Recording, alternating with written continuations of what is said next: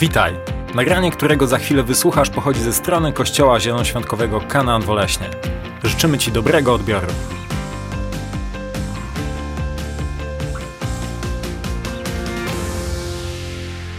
Dzień dobry, witam serdecznie Was, którzy tu jesteście ze mną, ale też tych Was, którzy jesteście ze mną e, poprzez łącza internetowe, więc serdecznie Ciebie witam w tą, w tą niedzielę.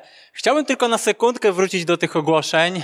Jeżeli e, coś umknęło Twojej uwadze, to one będą dostępne również na naszym profilu na YouTubie, na Facebooku, więc wracaj do nich. I w ogóle bądź na, jeśli chcesz być na bieżąco, no to zaglądaj na tego Facebooka, zaglądaj na tego YouTube'a, ponieważ tam będziemy informować, co będzie się działo. Tak jak Darek wspomniał, sytuacja jest dość dynamiczna, w związku z czym, abyś był na bieżąco, no to obserwuj, tak żebyś wiedział, co będzie w kolejną niedzielę, jak to wszystko będzie wyglądać. To pierwsza rzecz. Druga rzecz, chciałbym Ciebie e, zaprosić również na naszą stronę internetową. Na stronie znajdziesz e, wszystkie kazania, które możesz sobie odsłuchać wszystkie ogłoszenia i ważne informacje, ale znajdziesz tam też numer konta. Jeśli chcesz wesprzeć e, Kościół, jeśli czujesz się częścią tego miejsca, to zachęcam Ciebie do tego, aby tam odnaleźć i dokonać wpłat po prostu e, poprzez internet, więc e, do tego Ciebie gorąco zachęcam. Więc jeszcze raz powtórzę, wróć do tych ogłoszeń, obserwuj nas przez swoje łącze internetowe, ponieważ wtedy będziesz absolutnie na bieżąco. A w tym momencie chciałbym, abyśmy e, przeżyli coś inspirującego, chciałbym, abyśmy przeżyli coś, co troszkę nas naładuje, co doda nam wiary, co być może nas skonfrontuje, co być może e, zasieje jakąś nową myśl w Twojej głowie, a być może uzupełni albo doda coś do obrazu Boga, jaki nosisz e, w swoim sercu, w swoim umyśle. I chciałbym, abyśmy dzisiaj poprzez to krótkie kazanie pomyśleli i odpowiedzieli sobie na bardzo, bardzo istotne pytanie, które brzmi następująco. Kto lub co prowadzi Twoje życie? Ten tytuł już sam w sobie jest ciekawy i jeśli będziesz ze mną, jeśli przez te najbliższe 30-35 minut zostaniesz ze mną, to wierzę w to mocno, że w Twoim życiu może dojść do, do jakiejś przemiany, może Cię to zainspirować, może to sprawić, że będziesz e, patrzał na pewne kwestie zupełnie inaczej. Zachęcam Cię do tego, abyś był ze mną. Więc kto jest głosem w Twoim życiu lub co jest głosem w Twoim życiu? Czym się sugerujesz? Co wpływa na nasze decyzje? Co wpływa na moje decyzje? Co wpływa na Twoje decyzje? I wielu z nas e, podchodzi do życia stosunkowo prosto i przyjmuje, co tak zwany los po prostu nam, nam przynosi. E, jeszcze inni żyją według mądrości, jakie usłyszą od e, jakichś influencerów YouTube'owych i, tak dalej, i tak dalej. Możemy słuchać głosu swojego serca. Wiecie, żyjemy w czasach, kiedy szukamy przeróżnej motywacji e, w sieci, przeróżnej motywacji w książkach, ale wielu z nas y, próbuje słuchać tego, co jest w nas. I jest taka, jest taka myśl, aby właśnie kierować się swoim sercem. To, co podpowiada nam, nam, nam z zewnątrz, nam, nam z wewnątrz nasze serce. A, ale chciałbym Tobie też powiedzieć, że Twoje życie może być prowadzone bardzo świadomie, jeśli tylko masz kontakt, jeśli tylko masz relację z Bogiem, jeśli ta relacja jest coraz głębsza, jest coraz piękniejsza, jest coraz szersza, to Bóg chce mówić do naszego życia. Jakkolwiek a może dziwnie to brzmi, to Bóg naprawdę chce mówić do naszego życia. On chce je korygować, On chce nas inspirować, On chce nas motywować i to jest absolutnie niezwykłe. Więc daj mi szansę. Daj mi szansę, abym mógł Ci powiedzieć o Bogu dzisiaj, który chce prowadzić Twoje życie. Um, i wielu, wie, wielu z nas ma, myślę, też taką refleksję, jaką ja mam w tym momencie, że żyjemy w czasach, kiedy generalnie wszystkie wiadomości, które docierają do naszego umysłu, poddajemy krytyce. Poddajemy krytyce to, o czym czytamy na Facebooku, poddajemy krytyce to, o czym e, słuchamy w mediach. Jesteśmy przyzwyczajeni do tego, że nie wszystko jest prawdą, co jest wokół nas.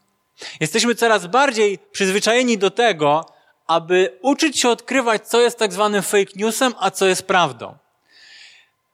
Wielu z nas mówi, że brakuje nam autorytetów. Wielu z nas mówi, że brakuje autorytetów, za którymi moglibyśmy pójść za którymi moglibyśmy e, pójść, aby nasze życie mogło być poprowadzone właściwie, aby nasze życie mogło być po prostu dobre. I wiele jest rzeczy, wielu jest, e, wiele jest koncepcji, pomysłów, które próbujemy w naszym życiu, czasami stosujemy już przez tydzień, dwa, później je porzucamy, zapominamy. Ale chciałbym też zaznaczyć istotną rzecz, że wielu odrzuca Boże Słowo. Wielu odrzuca Biblię. Ja w tym momencie trzymam e, jedno z wydań Bożego Słowa, Słowo Życia. Wielu z nas żyjących w tym kraju, żyjących w tym mieście, w Oleśnie, odrzuca Biblię i, i zapomina o tym, że Biblia jest w stanie dawać nam wskazówki na każdy dzień. Że Biblia jest w stanie dawać nam wskazówki odnośnie tego, gdzie mieszkamy, co robimy, odnośnie tego, czym się będziemy zajmować i tak dalej, i tak dalej. I to jest absolutnie niezwykłe. Więc to szerokie, ogromne pytanie, jakże trudne, kto lub co prowadzi nasze życie. I pierwsza rzecz, a właściwie nie rzecz, co ludzie, ponieważ pierwszy punkt to, to ludzie. Ludzie żyjący w naszym mikroświecie, ludzie żyjący w naszej społeczności, to ludzie żyjący w naszej rodzinie mogą mieć ogromny wpływ na to, jak wygląda nasze życie, jak postrzegamy rzeczywistość, która nas otacza. Ale dobrze jest zadać sobie pytanie, bo wiecie, w tym gąszczu e, możliwości musimy przyjąć jakiś jeden fundament. I pozwolisz, że dla mnie tym fundamentem i pozwolisz również, że zachęcę do ciebie, ciebie do tego, abyś ty przetestował, abyś ty przetestowała, aby dla ciebie był tym fundamentem Boże Słowo. Więc zadajmy sobie pytanie, co Biblia mówi na temat ludzi, którzy otaczają nas i którzy mają potencjał mieć dobry, zły bądź neutralny wpływ na nasze życie. Więc sięgnijmy do księgi proroka Jeremiasza, do 17 rozdziału, w wersetach od 5 do 6 mamy napisane tak. Tak mówi Pan, przeklęty człowiek, który polega na Bogu, i to, co śmiertelne, czyni swym oparciem, a od Pana odwraca swoje serce. Przypomina on jałowiec na stepie, nieświadomy, że nadchodzi coś dobrego. Rośnie bowiem w miejscach wysuszonych, w ziemi słonej, pozbawionej mieszkańców. Wiecie, nie ma nic złego w tym, aby inspirować się życiem innych ludzi. Nie ma nic złego w tym, aby posłuchać opinii innych na temat naszego życia, na temat tego, co kupić, i tak dalej, i tak dalej. Nie mam w tym nic złego. Ale jeśli nie będziemy filtrować opinii ludzkich, które są wokół nas, przez Boga, przez naszą relację z Bogiem, która wygląda nie mniej, nie więcej jak tak, że po prostu siadasz albo wychodzisz gdzieś na spacer i w modlitwie szukasz Boga. To jest zupełnie fascynujący temat i, i nie do końca mamy dziś czas na to, aby, aby mówić o modlitwie, ale zapraszam Ciebie na naszą stronę internetową. Tam na pewno znajdziesz e, kazania, które pozwolą ci zrozumieć i rozwinąć tę sferę Twojego życia. A więc opinie ludzi, którzy są wokół nas, które czy chcemy, czy nie chcemy, w jakim stopniu wpływają na nas, nasiąkamy nimi, muszą mieć możliwość zostania przefiltrowanymi przez to, co Bóg chce mówić do naszego życia. Inaczej te opinie, które są wokół nas, mają niezwykle potężny potencjał, aby mówiąc kolokwialnie, wepchnąć nas w problemy, aby wepchnąć nas w sytuacje, w których będziemy czuć się bezsilni, w których będziemy czuć się bezowocni, być może sfrustrowani i tak dalej, i tak dalej. Żyjemy w czasach, gdzie nie pytamy Boga o nasze decyzje. Wiecie, jest tak wiele pomysłów, wystarczy zajrzeć chociażby dzisiaj do, do, do, do sieci, do, na, na YouTube czy, czy gdziekolwiek indziej, aby, aby szukać pomysłów na swoje życie. I jest to swego rodzaju moda, aby szukać pomysłów na swoje hobby, aby szukać pomysłów na swoje pasje. I znowuż nie ma w tym absolutnie nic złego. Ale jeśli zaczniesz w swoim życiu filtrować to, co Bóg chce, abyś robił w swoim życiu, to, co Bóg chce, abyś, a, aby, a, to, co Bóg, czego Bóg chce, abyś szukał w swoim życiu, to twoje życie może nabrać absolutnie innych kolorów, to twoje życie może nabrać absolutnie innej dynamiki, i zobaczysz, że jest to niezwykłe i niesamowite życie. Więc to, co jasno Biblia chce nam przekazać przez ten fragment, który przed chwilką cytowałem, to po pierwsze, że polegając na ludziach, pozbawiasz się Bożego błogosławieństwa. Nie wiem jak ty, ale jeśli zakładam, że Boże Słowo jest prawdą, jeżeli Bóg istnieje i faktycznie w Jego rękach jest wszystko, a w to mocno wierzę, to nie chcę, aby Bóg był przeciwko mnie, ale szukam Jego błogosławieństwa, szukam Jego dobroci, szukam tego, co On ma dla mnie, co jest dobre. Po drugie, kiedy polegamy tylko i wyłącznie na ludziach, którzy są wokół nas, to musimy się liczyć z tym, że poniekąd odwracamy się od Boga. Czasami ta sytuacja jest bardzo delikatna, są to pewne niuanse, ale kiedy odchodzisz od Boga, to musisz wiedzieć, że tracisz niesamowicie dużo, że tracisz Boże błogosławieństwo. Polegać na ludziach oznacza odciąć się od źródła, które naprawdę daje życie. Każdy z nas i pewnie był gdzieś na jakiejś wycieczce, gdzie, gdzie widział źródło, z którego bije woda. I to jest niezwykłe, to jest niesamowite. Jak wielki potencjał ma w sobie ziemia, którą stworzył Bóg, że jest w stanie ciągle i ciągle wydawać wodę. I to jest niezwykłe, ponieważ ta woda jest tak bardzo niezbędna do funkcjonowania, do naszego życia ludzkiego. I coś, o czym mówi Biblia w tym fragmencie, to, to to, że kiedy odcinamy się od Boga, kiedy odcinamy się od Bożego głosu w naszym życiu, to odcinamy się od źródła, które daje nam życie, które daje nam satysfakcję, które daje nam prawdziwe szczęście, a nie jego ułudę. I wreszcie po czwarte, poleganie na ludziach to umiejscowienie siebie w ziemi jałowej, gdzie nie ma owocu. Czy czasami czułeś się tak w życiu, że czułeś się absolutnie bezwartościowy, wypłukany ze wszystkiego, co dobre? Nie miałeś tego poczucia, że, że robisz coś wartościowego w życiu. Nie miałeś tego poczucia, że twoje życie ma, ma rumieńce, że twoje życie ma sens. Wiele razy jestem w takim stanie i prawdopodobnie będę bywać. I to jest jasny sygnał, że to jest moment, w którym powinienem zagłębić się w tym, który daje źródło życia, a tym kimś jest Jezus Chrystus. I kiedy, kiedy mówię o relacji z Bogiem, to mówię również o tym, aby wywyższać Go, aby Go uwielbiać, aby Go, na, aby go wychwalać. I kiedy chwilkę temu oglądałeś tę transmisję, to właśnie mieliśmy okazję mieć na miastkę tego, czym jest uwielbienie. Więc również zachęcam Ciebie do tego, abyś wracał, abyś wracał do muzyki, która wnosi niezwykły Boży klimat. Muzyki chrześcijańskiej, która jasno oddaję chwałę temu, który jest godzien absolutnie wszelkiej czci Jezusowi Chrystusowi. Kiedy ja słucham muzyki chrześcijańskiej, kiedy słucham muzyki, której celem jest, jest podstawowy cel jest, aby podstawowy jedyny, aby wywyższyć, aby uwielbić Chrystusa, to dzieją się absolutnie niezwykłe rzeczy. Mój umysł nastraja się na Boże fale i to jest moment, w którym ja mogę jasno i klarownie odebrać to, czego Bóg chce ode mnie, jak Bóg chce, abym pewne rzeczy zmienił, jak Bóg chce mnie zainspirować, jak Bóg chce mnie zmotywować. Gorąco Ciebie do tego zachęcam. Wiecie, Biblia w pewnym momencie mówi, że nie możemy służyć Bogu i mamonie. I, na, I zostawmy to słowo mamonie, które możemy przetłumaczyć jako, że nie możemy służyć Bogu i pieniądzom. Ale chciałbym, abyśmy się skoncentrowali na tym, że ten fragment oznacza też jedną fundamentalną rzecz, że nie możemy służyć Bogu i czemuś innemu. Wiecie, w naszych sercach, w naszych wnętrzach nie ma miejsca na to, abyśmy, nie ma przestrzeni, nie ma miejsca na to, abyśmy służyli i Bogu, i czemuś jeszcze. Jeśli służymy po trosze Bogu i czemuś jeszcze, to okradamy się z tego, co Bóg ma dla nas. I to jest absolutnie istotne, abyśmy w naszym życiu nauczyli się, jest to procesem żmudnym, jest to procesem trudnym, ale jest to proces, który daje niezwykłą satysfakcję i spełnienie, aby słuchać wyłącznie Boga, aby filtrować ludzkie opinie. Więc pierwsza rzecz, ludzie często szukają, aby to ludzie, którzy są wokół nas, prowadzili, kierowali, motywowali i dodawali nam chęci do tego, aby żyć dalej. A co Biblia mówi na ten temat? Jest, że jest zupełnie odwrotnie, że każdą opinię powinniśmy przefiltrować najpierw przez to, co Bóg chce od nas, co Bóg chce mówić do nas na co dzień, poprzez to, kiedy czytamy Jego Słowo, poprzez to, kiedy się modlimy. I chcę tutaj podać pewien przykład, zupełnie życiowy. Historia dotyczy osobiście mnie.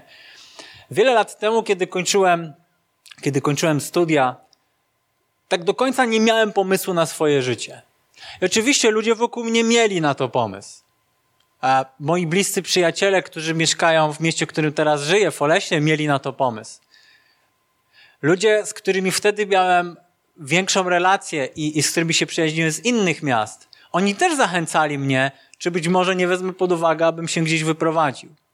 I chociaż zabrzmi to śmiesznie, to albo może nawet dramatycznie, to pamiętam, że kilka wieczorów wtedy spędziłem spacerując nieopodal Oleskiego cmentarza.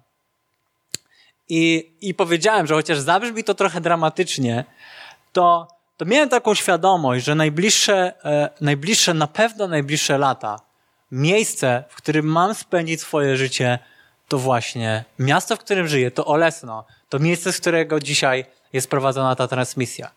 I dlaczego akurat wtedy to poczułem, chodząc nieopodal cmentarza? Myślę, że to nie ma absolutnie żadnego znaczenia, po prostu lubię tą uliczkę. Ale dokładnie jest tak, jak powiedziałem, jest wiele wizji ludzi wokół nas odnośnie naszego życia, ale jeśli nie przefiltrujemy tego przez to, co Bóg ma dla nas, jeśli nie poszukamy Bożego głosu, to możemy wiele, wiele, wiele stracić. Ja w tym momencie, mija ponad 8 lat od tej decyzji, czuję się szczęśliwy w miejscu, w którym mieszkam. Jest to tylko jedna z wielu historii, które Bóg pozwolił mi i pomógł przeżyć i zrozumieć. I w tym momencie mogę się z Tobą dzielić tym absolutnie szczerym sercem. Jest to absolutna prawda. Po drugie, co lub kto może wpływać na nasze decyzje, to nasze serce. Już po troszkę dotknęliśmy tego tematu, ale pozwól, że rozwinę go. Więc na początku odpowiedzmy sobie na kluczowe pytanie, co Biblia mówi, co Biblia mówi o ludzkim sercu. Więc znowu sięgnijmy do księgi proroka Jeremiasza, 17 rozdziału, 9 wersetu, gdzie mamy napisane tak. Zdradliwe jest serce nasze, bardziej niż wszystko inne. Nieuleczalnie chore, kto zdoła je poznać. Boża koncepcja na temat kondycji ludzkiego serca brzmi dość dramatycznie. Ale znowuż powiem, że jeśli przyjmiemy Biblię jako fundament, jako coś, co daje nam jedyne i absolutnie gwarantujące szczerą, największą prawdę e, kwestię, to musimy założyć, że Biblia ma rację. Więc po pierwsze, poleganie na swoim sercu to poleganie na tym, co z założenia jest zdradliwe i nieuleczalne. Czasami przykro jest przyjąć taką wiadomość, ale dokładnie tak Biblia opisuje nasze serce. Zaraz rozwiniemy jeszcze ten temat troszkę bardziej, aby stał on się jaśniejszy. Jeden z mitów jest taki, że skoro wszystko wokół nas ma potencjał być kłamstwem, jeżeli wszystko wokół nas ma potencjał być fake newsem, jeśli wszystko wokół nas ma potencjał być półprawdą, to dobrze jest słuchać czegoś, co nie ma żadnych zakłóceń. To dobrze jest szukać czegoś, co często wydaje nam się, i mamy rację, wydaje nam się, nie ma możliwości, aby zostało zmanipulowane. Prawda jest jednak zupełnie inna. Biblia mówi o tym, że nasze serca są podstępne, że nasze serca są, nasze serca są zdradliwe, bardziej niż wszystko inne, nieuleczalnie chore, kto zdoła je poznać. I kiedy czytam ten fragment, to muszę być znowu przed, przed Tobą szczery. Kiedy myślałem o sobie 10 lat temu, to te myśli są zupełnie inne, kiedy myślę o sobie dzisiaj. Kiedy nasze życie nabiera innej dynamiki, kiedy pojawia się Twoja rodzina, kiedy pojawia się żona, dynamika życia jest inna. Ale kiedy pojawiają się dzieci, najpierw pierwsze, a później drugie, to dynamika jest inna. Mówię o tym e, tak troszkę humorystycznie, ponieważ e, mam dwójkę małych dzieci, ale, ale dokładnie tak jest. Pojawiają się rzeczy, kiedy, kiedy nasze życie nabiera nowej dynamiki, kiedy nasze życie się rozpędza, to zaczynamy rozumieć, że w gruncie rzeczy myśleliśmy, że jesteśmy tacy, jak myśleliśmy. Nic bardziej mylnego. Okazuje się, że jesteśmy inni. I nasze serce bywa naprawdę złudne. Więc czy chcesz poddać się temu, e, temu kłamstwu, temu kłamstewku, bo to jest bardzo takie, takie delikatne, aby słuchać własnego serca? Czy kiedy czytasz ten fragment, to dalej chcesz słuchać własnego serca?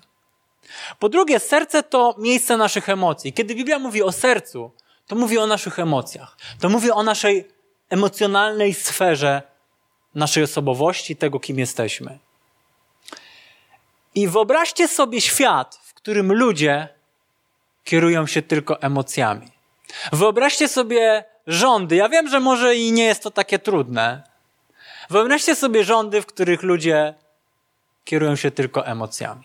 Wyobraźmy sobie mecze piłki nożnej bez sędziów, których ludzie kierują się tylko emocjami. A więc mielibyśmy po jednej stronie piłkarzy, którzy są bardzo obolali po tym, jak dotknęli paluszkiem kciuka drugiego piłkarza, a po drugiej stronie mielibyśmy tych bardziej twardych, tych bardziej zagorzałych. Gdyby na trybunach mogły rządzić tylko emocje, to bardzo łatwo, a trybuny wymieszałyby się z zawodnikami i tak dalej, i tak dalej. Czasami mamy pewien obraz tego. Być może nie była to zbyt wyrafinowana ilustracja, ale ona bardzo mocno oddaje tę myśl. Wyobraźmy sobie świat, w którym rządzą tylko emocje. Wyobraźmy sobie relacje małżeńskie, w, którym rodzą, w, którym, w których rządzą tylko emocje. Wyobraźmy sobie nasze życie społeczne, nasze relacje z naszym szefem, kiedy rządzą tylko emocje. Dobrze, że emocje biorą tylko czasami górę przez chwilę, ale później, kiedy ochłoniemy, przychodzi czas na refleksję. I tego potrzebujesz. Czasami kierujesz się swoim sercem, czasami ja w swoim życiu kieruję się pewnymi emocjami, ale później żałuję. Kiedy spotykam się z Bogiem, kiedy spotykam się z Duchem Świętym, On poleruje moje serce, On sprawia, że ono staje się miękkie, on sprawia, że ono staje się wrażliwe. I on sprawia, że ja jestem w stanie zrozumieć swój błąd. I on mnie motywuje do tego, aby ten błąd naprawić. To on chce kierować moje życie, a nie moje serce. Serce to epicentrum podejmowania decyzji. Czyli kiedy pojawia się w Twoim życiu jakiś pomysł, jeśli pojawiają się jakieś emocje w jakimś kierunku, to one właśnie wypływają z naszego serca. I wielu ludzi jest w stanie zainspirować się, dajmy na to jakimś filmikiem na, na YouTubie i próbować obrócić swoje życie do, do góry nogami. Stać się wybitnym, sławnym podróżnikiem, misjonarzem, kimkolwiek innym. Jak często nasze emocje biorą górę nad naszym życiem. Nie chcę powiedzieć zdrowym rozsądkiem, ale też coś w tym jest. Jak często emocje biorą górę, zamiast szukać tego, co Bóg chce, jak Bóg chce, aby nasze serce było ukształtowane. Najczujniej niż wszystkiego innego strzeż swojego serca, bo z niego tryska źródło życia. Tak mówią przypowieści Salomona. I to jest absolutnie niezwykłe, że serce to epicentrum podejmowania tych naszych decyzji i musimy go strzec. I wreszcie ostatnia rzecz dotycząca serca. Serce bez regularnej Bożej kontroli jest niebezpieczne. Dotknęliśmy chwilkę tej refleksji, ale pozwólcie, że ją rozwinę. Boże Słowo w Psalmie 139, wersetach od 23 do 24 mówi tak: Badaj mnie, Boże, i poznaj me serce. Doświadcz i poznaj rozterki. Zobacz, czy nie ma we mnie czegoś, co cię rani, i prowadź drogą wypróbowaną od wieków. Wiecie, że to jest modlitwa, której jeśli nie ma w naszym życiu, której nie stosujemy, to nasze serce może nas oszukać. To coś, co wydaje nam się naszym wewnętrznym głosem, tym pięknym głosem, nieskażonym, niepodatnym na manipulacje, ale jednak to serce może nas zwodzić. To serce może sprawiać, że nasze życie pójdzie drogą bałwochwalstwa, że nasze, nasze życie pójdzie drogą, która może wywołać w naszym sercu ból, że nasze życie pójdzie drogą bezprawia, że to życie stanie się życiem bez Bożego błogosławieństwa, bez Bożej przychylności, bez Bożej łaski.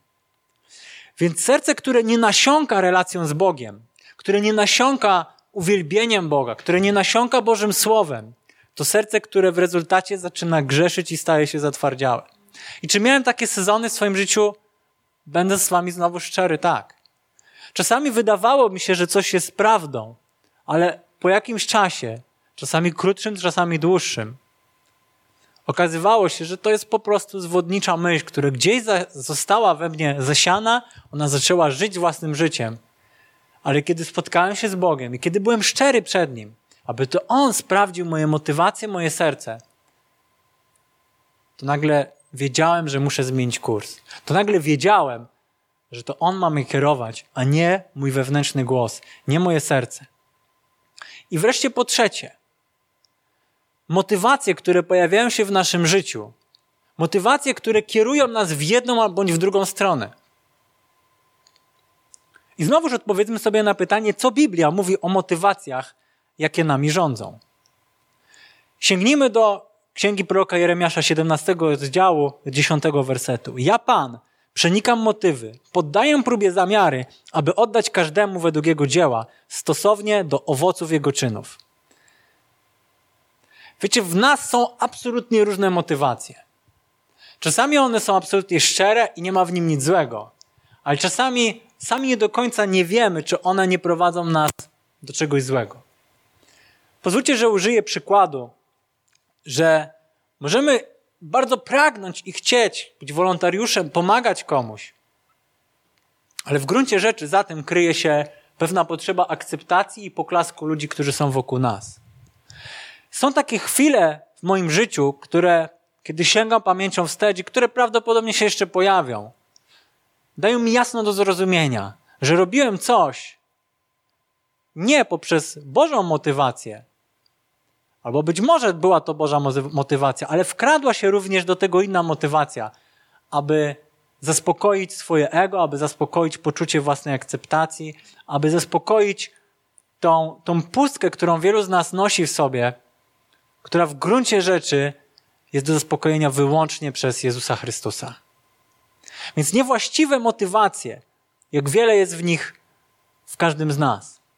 I czasami ludzie mają obraz Kościoła, czyli ludzi, którzy mówią, że są tymi, którzy są wierzący, i mówią, ludzie w kościele nie zawsze mają dobre motywacje.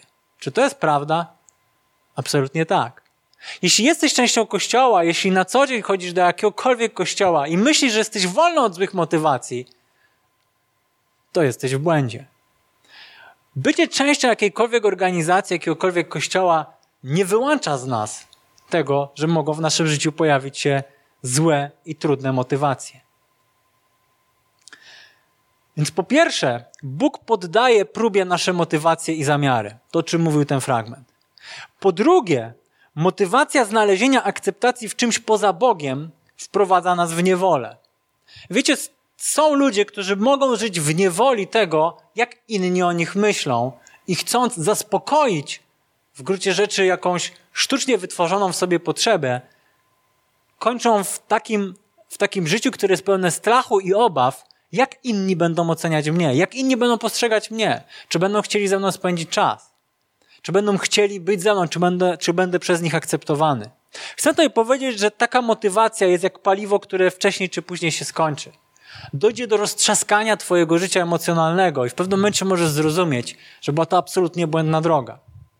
Biblia mówi tak, przestańcie się martwić o cokolwiek, raczej w każdej sprawie, gdy się modlicie i prosicie, z wdzięcznością przedstawiajcie swoje potrzeby Bogu. A pokój Boży, którego nie ogarnie żaden umysł, będzie w Chrystusie Jezusie strzegł waszych serc oraz myśli.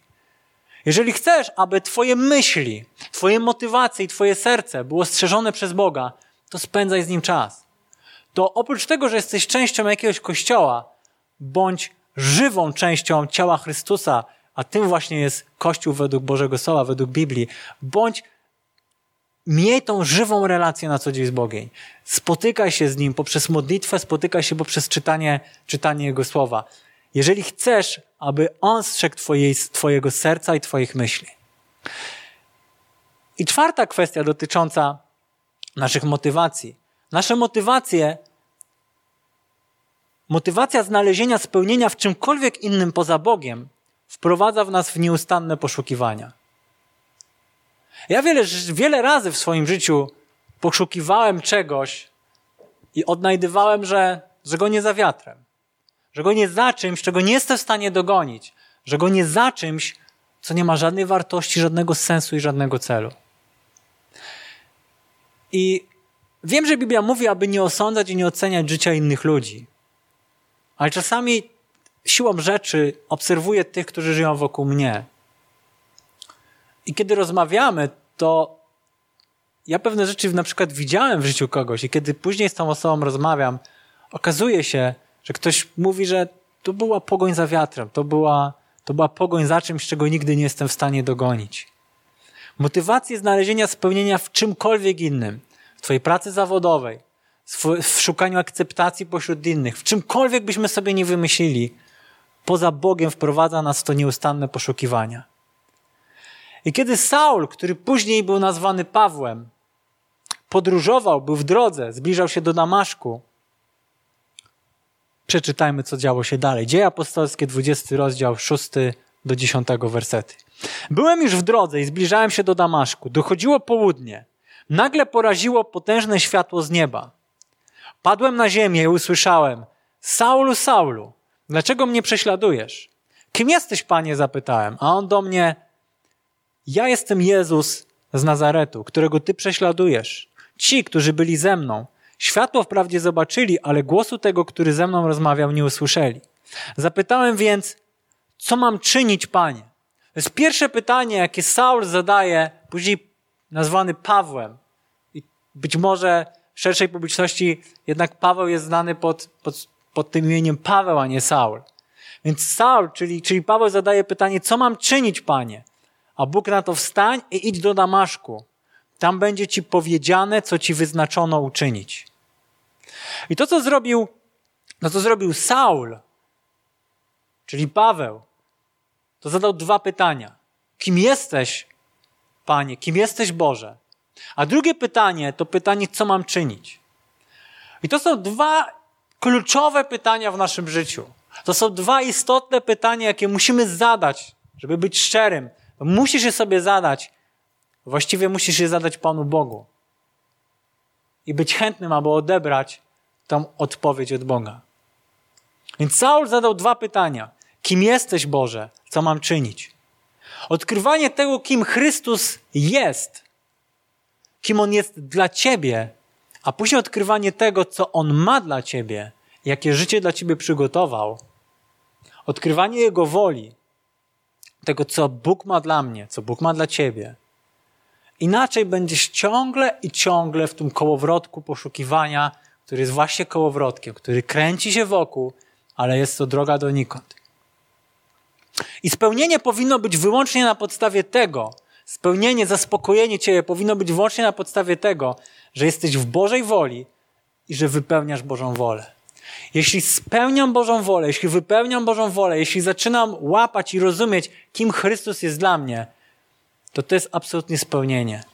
I jeśli miałbyś nic innego w swoim życiu nie zrobić, w swoim chrześcijańskim życiu, tylko to, to zrozum, że tak naprawdę zaczniesz robić wiele innych rzeczy, ponieważ Twoje motywacje będą właściwe, Twoje serce będzie na właściwych torach. Wiecie, ja często zadaję sobie pytanie, czy jestem szczęśliwy. Może to bez sensu zadawać sobie takie pytanie, ale gdzieś ono siłą rzeczy czasami się pojawia. I rozmyślam wtedy o taki robię przekrój swojego życia, o dziedzinach wszystkich w moim życiu, o, o mojej rodzinie, o mojej pracy zawodowej, o moim wolontariacie w kościele, czyli o tak zwanej służbie, o moich pasjach, o moich hobby, o, o tym wszystkim, co jest tak naprawdę częścią mojego życia, o ludziach, którzy są wokół mnie, o relacjach, jakie z nimi mam. I prawdą jest, że są różne sezony, są różne etapy w naszym życiu. I czasami zadowolenie jest mniejsze, czasami większe, czasami go w ogóle nie odczuwamy. Czasami ono jest y, bardzo okresowo, ale to zadowolenie jest y, bardzo łagodnie mówiąc mierne. Ale kiedy uświadamiam sobie, kiedy w tych rozmyślaniach daję głos Panu Bogu, kiedy w tych rozmyślaniach nad swoim życiem, kiedy myślisz o swoim życiu, kiedy dajesz głos Panu Bogu, kiedy dajesz głos temu, który chce prowadzić Twoje życie i który ma naprawdę niezwykły plan i dobry scenariusz napisał na Twoje życie, to nagle uświadamiam sobie, że jestem człowiekiem, który szuka na co dzień Boga i chociaż czasem to trudne, to uczę się patrzeć na życie z szerszej perspektywy.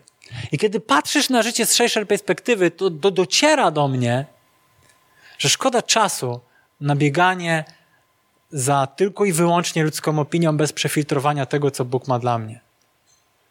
To szkoda czasu, aby iść za tym, co mówi głos mojego serca. Szkoda czasu. Absolutnie szkoda czasu.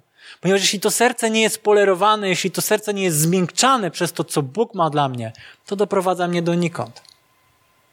Szkoda czasu na motywację i na pogoń za tym, co jest e, drogą donikąd, co jest kołowrotkiem, który będzie się kręcił i kręcił i kręcił. Szkoda czasu na niewłaściwe motywacje.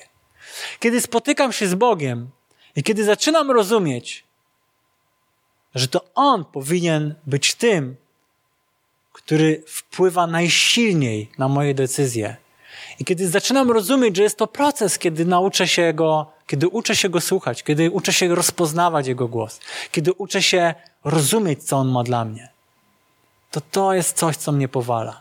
To jest coś, co zawsze sprawia, że pojawia się wzruszenie w moim, w moim sercu. To jest coś, co sprawia, że pojawia się właściwe zrozumienie tego, jaki Bóg chce być dla mnie. Więc tak naprawdę odpowiadam sobie na te dwa kluczowe pytania. Kim Chrystus jest dla mnie i co ja mogę dla Niego zrobić. I w tym momencie dociera do mnie ta prosta rzecz, za którą tak wielu tęskni. Że żona, z którą spędzam życie, to jest właśnie ta jedyna, najwspanialsza obiecana przez Boga, z którą razem będę Jemu służył. Że dzieci, które są po prostu dziećmi, są cudowne i kochane. Że praca zawodowa bywa frustrująca i wyczerpująca, i w Twoim życiu Twoja praca zawodowa również może taka być.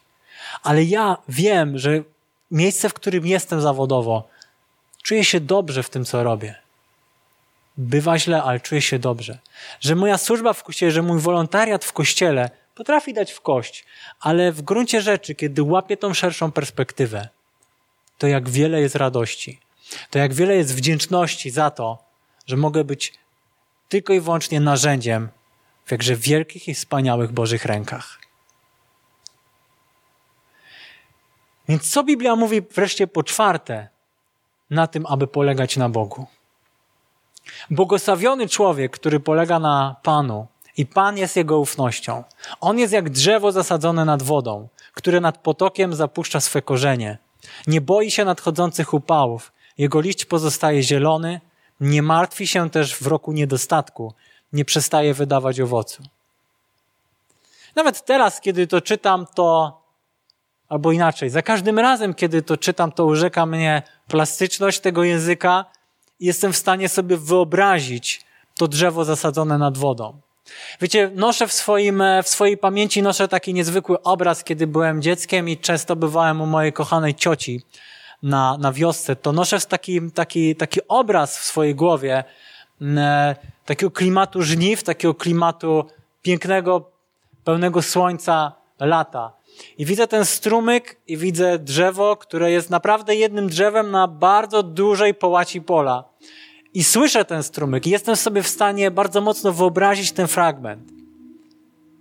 I chociaż może nie do każdego on trafia, to jest w tym coś absolutnie niezwykłego, że nie boi się takie drzewo zasadzone nad potokiem, nad wodą, ono się nie boi, ono zapuszcza korzenie, ono się nie boi nadchodzących upałów. Jego liść pozostaje zielony. Gdzie za, oknach mamy, za oknami mamy jesień, za oknami jest coraz bardziej smutno, jest coraz bardziej szaro. Są tacy, którzy to lubią. Absolutnie nie należę do tej grupy ludzi. I wczoraj moja wyobraźnia rozbudziła w sobie maj i to piękne uczucie, kiedy jest znowu zielono. I później czytam ten fragment i myślę sobie, Bóg jest Bogiem wiosny, a później Bogiem jesieni. Są różne sezony. I dobrze, że tak jest. Ale wracając do tematu. Jego liść pozostaje zielony, nie martwi się też w roku niedostatku i nie przestaje wydawać owocu. Czy jeśli miałbyś być porównany do takiego drzewa, czy nie chciałbyś wieść takiego życia? Pierwsza kwestia, która wynika z tego fragmentu. Błogosławiony i chroniony przez Boga jest, który ufność pokłada w Bogu. Jak wielu z nas czuje strach, czuje obawy, jak wielu z nas z różnych powodów czuje się zmęczony, sfrustrowanym, być może nawet w jakichś stanach depresyjnych, jak wielu z nas pragnie i łaknie tego, aby być chronionym, aby być błogosławionym, aby czuć się bezpiecznie, aby czuć się dobrze, aby czuć się w życiu, w którym naprawdę jest taki psychiczny komfort. Jeśli tego pragniesz, to zacznij uczyć się polegać na Bogu. Ten, którego ufność, po drugie, ten, którego ufność, ufnością jest Bóg, jest podpięty pod wodę, która daje życie. I nie bez powodu mamy tutaj tą butelkę wody i tę szklankę.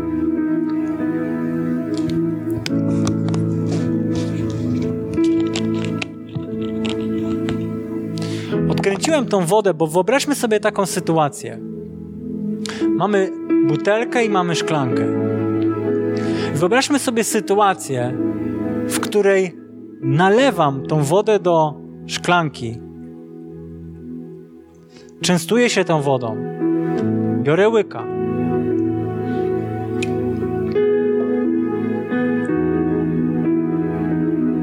Biorę kolejnego łyka, kolejnego, kolejnego. Ta szklanka staje się pusta, ale ja ją znowuż mogę napełnić tą wodą.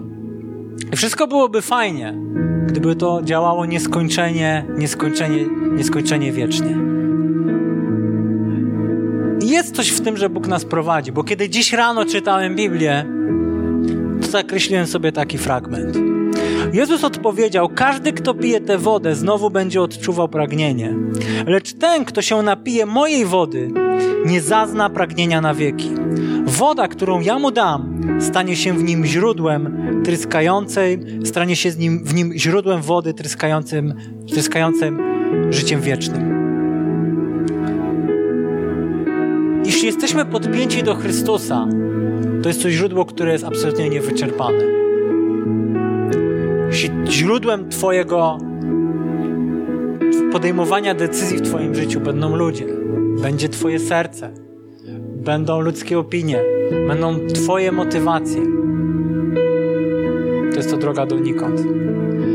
Ten, którego ufnością jest Bóg, jest podpięty pod wodę, która daje życie. Wyobraź sobie, że tu się nigdy nie kończy. Fizycznie to się kiedyś skończy, prawdopodobnie już za chwilę by się to skończyło. Ale kiedy jesteś podpięty do Bożego źródła, to to się ciągle nie kończy. Patrzysz na swoje życie z szerszej perspektywy. Patrzysz nie tylko na swoje ziemskie życie, ale wiesz, że to, co robisz dla Niego, ma sens i znaczenie w wieczności Twojej i ludzi, którzy żyją wokół Ciebie. Wiecie, wielu z nas, szczególnie w tych czasach, może żyć w strachu. I Biblia mówi tutaj metaforycznie przed niedostatkiem i upałem. Ale wielu z nas może się bać sytuacji, w jakiej teraz jesteśmy na świecie.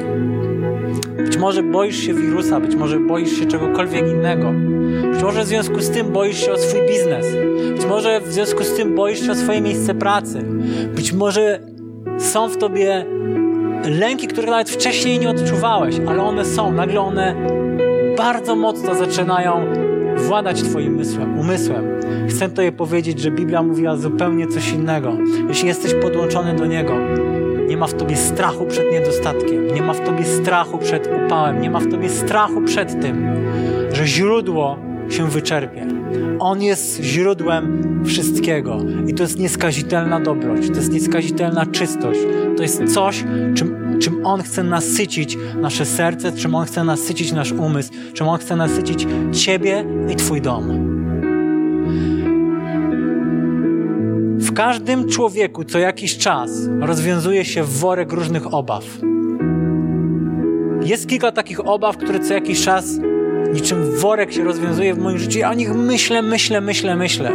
I dopóki nie poddam każdej myśli pod panowanie Jezusa Chrystusa, dopóty one mnie dręczą. I wreszcie ostatnia rzecz wynikająca z tego fragmentu nie przestaje wydawać owocu.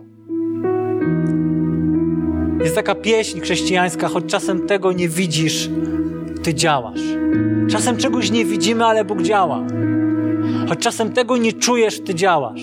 Czasem czegoś nie czujemy, wiecie, polegając na własnych uczuciach, na swoich emocjach, na swoim sercu, z kołowrotek droga donikąd. Ale patrząc z szerszej perspektywy, kiedy spotykasz się z Bogiem, kiedy żyjesz z Nim na co dzień, masz naprawdę inną perspektywę na każdy problem, na naj, naj, naj, najdrobniejszą i nad naprawdę ogromną sprawę, która jest w stanie i która ma potencjał Ciebie przytłoczyć. Bo to, że nie przestajesz wydawać owocu, to oznacza nic innego jak to, że ciągle i ciągle dzieje się w Twoim życiu coś dobrego. Że ciągle i ciągle Bóg Ciebie zaskakuje. Że z sytuacji bez wyjścia nagle jest wyjście. Że z sytuacji podbramkowej nagle jest niesamowita okazja. Nagle jest coś absolutnie niezwykłego. Że Bóg jest w stanie zamienić Twoją chorobę w uzdrowienie, ponieważ to jest zapisane i to jest obiecane. Że Bóg nie zsyła nas choroba, ale On chce nas uzdrowić. Że On chce uleczyć każde Twoje emocjonalne cierpienie i On chce sprawić, aby nigdy strach nie panował nad Tobą. On się będzie pojawiał. I On ma potencjał Ciebie niszczyć, ale On nie musi panować nad Tobą. Jesteś w stanie to przełamać i przerwać. Nasze reakcje na otoczenie tego, co się dzieje wokół nas, są wyrazem tego, komu ufamy i w kim pokładamy nadzieję. Ja Ciebie dziś z tego miejsca gorąco zachęcam do tego, abyś położył nadzieję w jedynym istotnym fundamencie, to jest w Bożym Słowie. To jest Biblia, która choć przez wielu krytykowana za niespójność, za to, że jest przestarzałym dokumentem, która tak bardzo jest podważana, tak naprawdę działa i jest czymś, co daje absolutne życie. Jest tym źródłem, który się nigdy nie kończy. Jest tym źródłem, który daje ciągłą nadzieję, który daje zupełnie inną perspektywę na cokolwiek się dzieje w Twoim życiu. Więc kto jest głosem w Twoim życiu? Kto lub co jest głosem w Twoim życiu? Błogosławiony człowiek, który polega na Panu i Pan jest jego ufnością. Jest on jak drzewo zasadzone nad wodą, które nad potokiem zapuszcza swe korzenie. Nie boi się nadchodzących upałów, jego liść pozostaje zielony. Nie martwi się też w roku niedostatku, nie przestaje wydawać owocu. I to prawda, że ten rok jest ciężki. Być może on będzie rokiem niedostatku. Ale czyż Bóg nie jest w stanie zmienić wszystkiego ku dobremu? Czyż Bóg nie jest w stanie być tą wodą, która się nigdy nie skończy, która pomimo upału ciągle będzie, która sprawi, że wszystko jest w stanie odwrócić ku dobremu?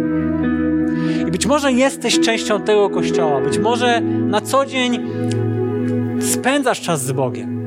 Być może to wszystko, o czym mówiłem, jest dla ciebie naturalne, ale gdzieś w ostatnim czasie zabrakło tego, aby spotkać się i tak szczerze zbadać swoje serce przed Bogiem. Tak szczerze zastanowić się, na ile to ludzkie opinie władają moim życiem, a nie to, co mówi Bóg.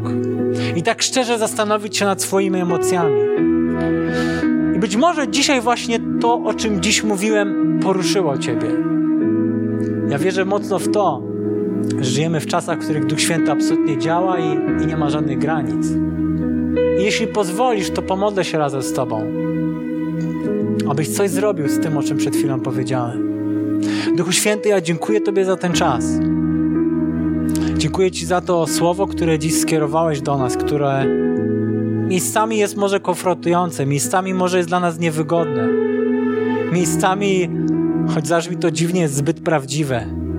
Ale pomóż nam je przyjąć i chcemy się modlić i szczerze przyznać, że potrzebujemy Ciebie, że potrzebujemy, byś to Ty przefiltrował każdą ludzką opinię, że to Ty potrzebujesz polerować nasze serce, aby ono stawało się żywe, mięsiste, aby ono nie zatwardzało się, aby ono nie prowadziło nas do, do grzechu, abyśmy mogli iść ciągle i ciągle Twoją drogą.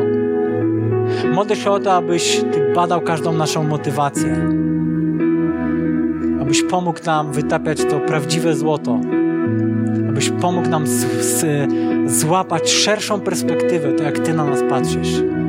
Ja modlę się teraz o to, abyś Ty działał w naszych sercach i tak jak tu siedzimy, tak jak siedzimy przed naszymi telefonami, komputerami czy, czy, te, czy telewizorami, byś Ty do nas mówił, abyśmy mogli w tym momencie poczuć Twoją łaskę do zmiany i abyśmy mogli coś zmienić w naszym życiu. Dziękuję Tobie za to. Być może oglądasz nas i to daje Tobie do myślenia. I jesteś w stanie nawet szczerze sam przed sobą przyznać, że potrzebujesz tego spróbować. Że stanąłeś już pod takim murem, którego nie jesteś w stanie przeskoczyć. Potrzebujesz Chrystusa. Potrzebujesz sięgnąć do Bożego Słowa. Troszkę żartobliwie powiem, że pamiętaj, że te emocje mają potencjał szybko zgasnąć. Zrób to jak najszybciej. Ale żeby nie zostawić Ciebie z tym, co usłyszałeś tak po prostu, to chciałbym się również z Tobą pomodlić. Jeśli chcesz po raz pierwszy albo od dłuższego czasu na nowo nawiązać Twoją relację z Bogiem, jeśli pragniesz tego, aby na nowo zmierzyć się i zacząć czytać na co dzień Boże Słowo, bo to w Nim Bóg najczęściej kieruje Słowo do nas na każdy dzień, to ja Ciebie chciałbym w tym momencie gorąco zachęcić, abyś w swoim sercu, ale jeśli jest możliwość, to swoimi ustami wypowiedział tych kilka zdań modlitwy. Nie ma to żadnego znaczenia, czy zrobisz to dokładnie tak, jak ja za chwilkę się będę modlić. Ale zachowaj sens. Zachowaj sens tego, o czym, o czym będę się modlił. A ta modlitwa ma jeden prosty cel. Jej celem jest to, aby pojednać Ciebie z Bogiem i aby Jemu dać możliwość, aby bez, przesz bez przeszkód mówił do Twojego serca, mówił do Twojego życia. Panie Jezu, ja w miejscu, w którym jestem, sam przed sobą przyznaję, że potrzebuję Ciebie. W moim życiu jest zbyt dużo grzechu, w moim życiu jest zbyt dużo bałaganu, zbyt dużo strachu, nieuzasadnionych obaw. Wiem, że potrzebuję Ciebie. Przepraszam Cię za moje życie, które wiodłem do tej pory. Że nie żyłem z Tobą, nie modliłem się, nie szukałem mądrości w Bożym Słowie. Przepraszam Cię za to i pokutuję za to. I chcę nawiązać relację z Tobą. Chcę, abyś to Ty pokierował moim sercem. Chcę, abyś to Ty pokierował moim życiem. Pragnę, aby prawda zamieszkała we mnie. I tak jak mówi Boże Słowo, chcę wyznać swoimi ustami to, w co uwierzyłem w swoim sercu że Jezus Chrystus jest Panem mojego życia, to Jemu chcę zaufać. To na Jezusie Chrystusie chcę polegać. I to, o czym mówi Boże Słowo, chcę stosować w moim życiu. Ja wyznaję swoimi ustami tam, gdzie jestem, Boże, że to Ty jesteś Panem mojego życia i oddaję swoje życie Tobie. Ty je weź, Ty je poprowadź. Pomóż mi Boże. Amen. Witaj ponownie. Dziękujemy za wysłuchanie tego nagrania i mamy nadzieję, że pomoże Ci ono zbliżyć się do Boga. Jeśli dziś podejmujesz decyzję o zaufaniu Jezusowi i uznaniu Go Twoim Zbawicielem, to chcemy Ci pogratulować. Modlimy się o Boże działanie w Twoim życiu i zapraszamy Cię serdecznie do Kanaanu, ponieważ wierzymy, że Kościół, czyli wspólnota wierzących ludzi, to najlepsze miejsce do wzrostu i rozwoju duchowego. Szczegóły dotyczące naszych spotkań znajdziesz na stronie www.kanan.pl oraz w naszych mediach społecznościowych.